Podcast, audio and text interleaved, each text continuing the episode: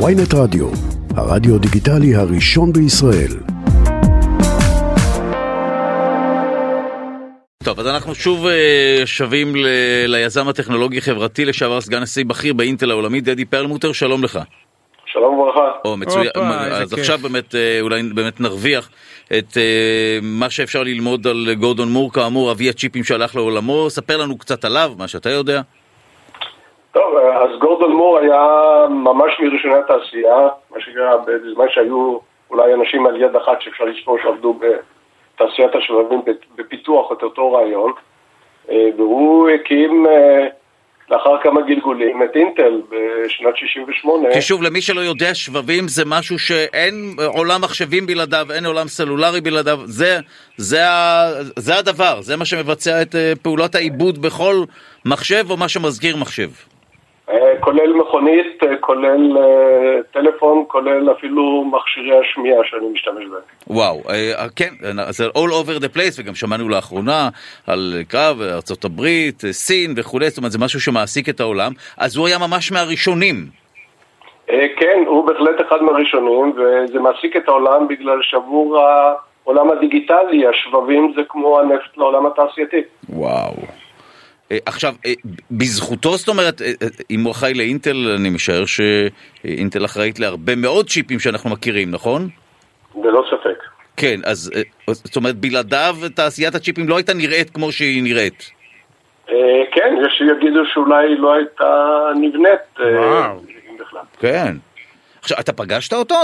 היית איתו באיזשהו... כן, מעניין. איך הוא היה כאדם? כאדם הוא היה איש צנוע בצורה בלתי רגילה, כלומר, אם אתה מסתכל על התרומה שלו, שרוב האנשים לא מכירים, לעולם שנראה כמו שהוא היום, הבן אדם שהראיתי פעם ראשונה שהייתי בארצות הברית, הראו לי את האוטו שלו, פולקסווגן ישן. די, כן, זה מקובל של, כאילו לאנשים האלה לא כך אכפת להרשים. זה מדהים, כי אנחנו תמיד חושבים על מחוללי היסטוריה, על אנשים כמו נפוליאון, צ'רצ'יל, ואני חושב שאדם כזה הוא כנראה לא פחות, לא? מה, זה ברור. הוא לא פחות, אולי אפילו יותר, למרות שרוב האנשים, הבני תמותה לא מכירים, לא לומדים עליו, אבל הוא שינה את העולם לא פחות ואולי יותר מחלק גדול מהאנשים שאנחנו לומדים עליו בספרי היסטוריה. עכשיו, מה היה הרקע שלו? איך הוא התגלגל לעולם השבבים? הוא פשוט נולד... הוא נולד בארצות הברית, הוא היה כימאי במקצוע, שזה היה מקצוע שרוב האנשים שעסקו בשבבים היו או כימאים או פיזיקאים. הוא עבד יחד עם זה שהמציא את הטרנזיסטור, שזה אותו התקן קטן שכיום במחשב נורמלי יש כ-70 מיליארד כאלה. וואו. אבל בימים הראשונים היה בקושי אחד שעבד, ובשבעים הראשונים שאינטל עשתה היו מאות ואלפים בודדים. כן, טרנזיסטור זה מושג למי שגדל בשנות ה-70-80, עדיין מכיר את זה כ... כשם נרדף לרדיו, אבל זה רכיב אלקטרוני באמת, שהיום בתוך צ'יפ אחד כזה, כפי שאמרת, יש מיליארדים כאלה, נכון? עשרות מיליארדים, ואולי בחלקם אפילו מאות. וואו, זה מדהים הדבר הזה. טוב, בין היתר הוא גם היה פילנטרופ, תרם הרבה מאוד כסף, זאת אומרת, הוא לא רק היה צנוע, אלא גם נדיב מאוד. הוא היה נדיב מאוד, הוא תרם לא מעט, הוא עסק הרבה גם בנושאים של אקדמיה, לקדם מחקרים, מכל הסוגים, בהחלט היה איש טוב ונדיב.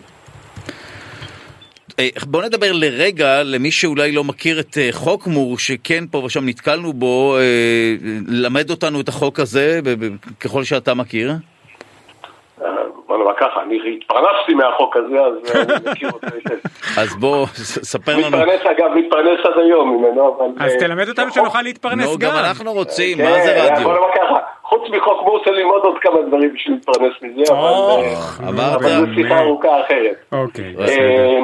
אבל החוק שגורדון מור טבע הוא בעצם השעון, המטרונום של תעשיית השבבים. הוא אמר בשנת 65, כבר כמעט לפני 60 שנה, שתעשיית השבבים תתפתח ותוסיף רכיבים בקצב של פי 2 כל שנה. 10 שנים אחרי זה תיקן את זה שנה וחצי, היום זה בערך בין 2-3, כמות השבבים ברכיב אחד, בשבב אחד, גדלה פי 2. טוב, זה לא העניין לשנות חוק תוך כדי, אבל בסדר. לא, בסדר. בוא נאמר ככה, לזכותו יאמר, והוא אמר לי את זה באופן אישי, זה לא חוק. זה בעצם לא חוק פיזיקלי בוודאי, הוא טבע אותו כאיזשהו חוק כלכלי, איזשהו כלל כלכלי, שהוא חשב שהחוק הזה ייגמר תוך פחות מ-20 שנה. זאת הייתה ההשלכה שלו, הוא לא צפה שזה ימשיך כל כך הרבה, וב-60 שנה עדיין הוא מתקתק. מדהים. כך שזה לא חוק פיזיקלי. זה תחזית כזאת, כן.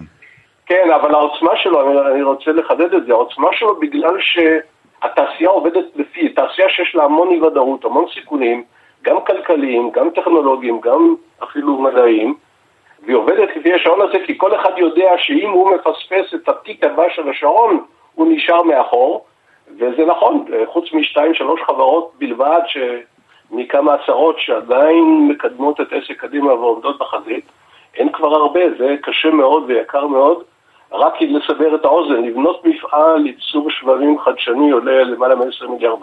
וואו! היה לדעתי איזה לוויין ששיגרו בעלות כזאת, $10 מיליארד, מפעל.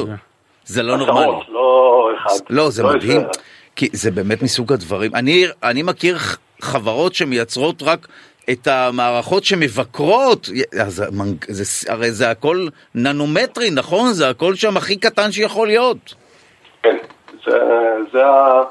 זה היופי וזה מה שמעניין. זאת תעשייה שקצב השינוי שלה, וגם קצב הגידול שלה, הוא לא דומה לשום דבר שההיסטוריה האנושית עשתה.